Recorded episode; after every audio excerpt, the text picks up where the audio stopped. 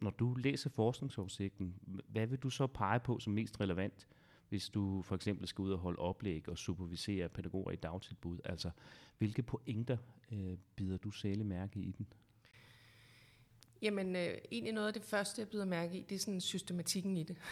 I øh, den måde, den er opbygget på, som jeg, som jeg tænker, det at man egentlig kan gå ind og, og tænke, okay, det er det her, vi mangler i vores institution, det er det her, vi skal have noget viden om.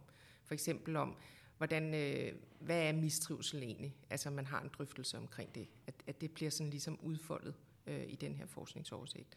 Øh, så, øh, så tænker jeg det omkring øh, underretninger, øh, hele det afsnit, øh, øh, som, som jeg tænker er relevant og interessant, fordi det er i hvert fald noget, vi oplever ofte, at vi kan godt være lidt på bagkant i. Øh, at det bliver mere, øh, i stedet for forebyggende, øh, altså den tidlige indsats, så bliver det mere, at vi kommer ind lidt for sent.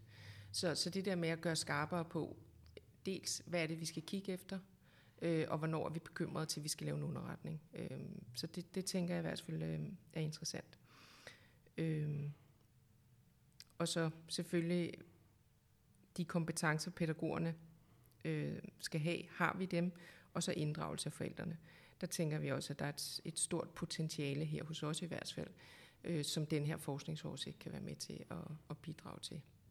Det, der handler omkring øh, forældreinddragelse og forældresamarbejde, vigtigheden af det, i at øh, ikke, at være, ikke at være bange for øh, at tale med forældrene omkring det, man får øje på ude i institutionerne. Øh, øh, og ikke være bange for at gøre det tidligt. Øh, det, det tænker jeg i hvert fald er en, en, en rigtig vigtig pointe at tage med sig.